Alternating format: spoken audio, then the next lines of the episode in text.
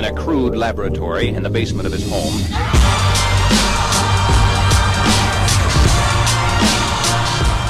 Welcome to the CEO Rater podcast. It's your host, John Mayetta. If you like this podcast, subscribe at Apple Podcasts. Leave us a five-star rating while you're there. AT&T. The courts heard the last of testimony on Monday and will ultimately render a decision. I'm sure that whatever the decision is, it will be appealed, and that's the expectation that's been talked about publicly. I'm on the side of AT&T in this case. I just don't see how, as I've said before on the on the podcast, I don't see how you can push back on the merger of ATT and Time Warner, where one business is primarily a distribution business and one business is primarily a content business. AT&T being the former, uh, Time Warner being the latter. So the the the government's case against the deal is you put the two companies together, they have an unnatural leverage, an unnatural level of leverage and we'll be able to exercise that leverage against consumers. I'm talking about um, market leverage, not not not debt, and therefore raise pricing against consumers, and consumers aren't going to have viable alternatives. In my pushback, and apparently this is what AT&T has, has argued as well, is that you have companies like Google rolling out original content via uh, YouTube Red, and they're going to continue to to grow original content as well as premium content. Uh, so they'll broadcast NFL games and they'll create their own content and they'll license third party content. And as everybody knows, Google has substantially more cash flow than do, or at least substantially more cash flow generating capability than do any of the, the large cable and telco companies. Just given the fact that its search business is, you know, sort of a 75% fully loaded EBITDA business. Um, if you look at uh, Amazon, similarly, they are investing heavily in premium content, uh, in original content, and also, as everybody knows, licenses. They license third-party content. They're also moving into sports. Uh, live sporting events tend to garner the most eyeballs, and that's why you're seeing a lot of activity. Facebook is another one. Facebook's going to broadcast certain NFL games. Um, I think Google is strictly highlights, but anyway, you'll you'll see them push into uh, content areas, they being the, the large platform tech players, put they'll push into content areas that have historically been sort of owned by the large broadcast companies. Uh, Apple, Apple's making a big push into original content and content in general. You know, they've been in the, they've licensed third party content for I don't know, I don't excuse me, I don't know how many years now.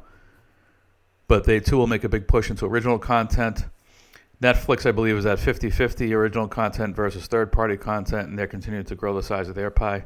Um, 8 billion or so over the next year, I believe, in the case of Netflix. Um, who haven't we talked about? Apple, Google, Amazon, Netflix, Facebook. They're all pushing into the content business. They all have substantially larger balance sheets uh, as compared to the, the large telco companies. They all have the ability to generate more cash flow, therefore, to be more aggressive in the content space versus the large telco companies. Uh, they have access to distribution. In the case of, of uh, Google, they have distribution in certain parts of the country with Google Fiber. And if they wanted to make fiber the priority tomorrow, they could. If they wanted to become the dominant player in distribution tomorrow, they could. Any of these guys could. Any of these guys with 700 billion plus market cap could execute a deal and acquire distribution. And I think, as I said a couple of days ago, if the courts wanted to push back on a Google uh, Comcast merger, a Google AT&T merger, I would get that. I wouldn't necessarily agree with it, but I'd understand why you'd want to push back on the marriage of an enormous balance sheet like Google or Apple or Amazon acquiring distribution and any one of those companies becoming the dominant or one of the two dominant distribution companies. And let me correct myself on that. When I say two distribution companies, there are really sort of three that I think about uh, ATT, Verizon, and Comcast.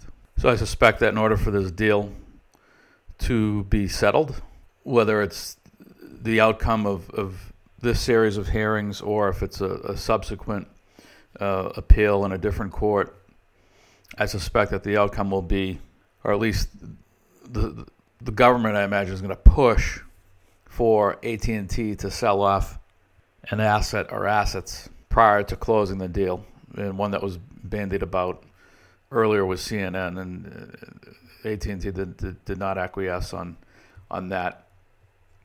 So perhaps it's agreeing to sell off some tertiary asset, agreeing to a price cap on something. Who knows? But it just feels like the, the government case is very flimsy.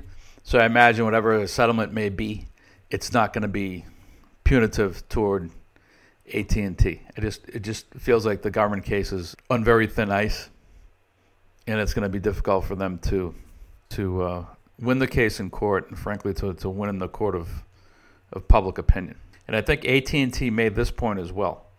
One could argue that if you don't let the legacy players, the cable companies, the broadband wireless companies, the DSL companies, if you don't let the legacy players merge and scale, capture additional scale through mergers, if you don't let that happen, then you could see the behavior that you're concerned with, you could see the behavior that you're afraid of come out of Silicon Valley.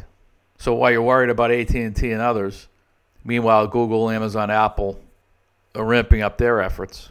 And if you weaken the cable guys, you're going to enable the Silicon Valley companies, the platform technology companies, the four horsemen, to become that much more powerful.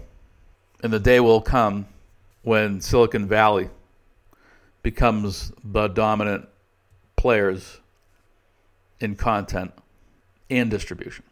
And it's possible that day gets here sooner rather than later, particularly if the the feds block deals, M&A transactions amongst the legacy players. That's all for now. See you next time.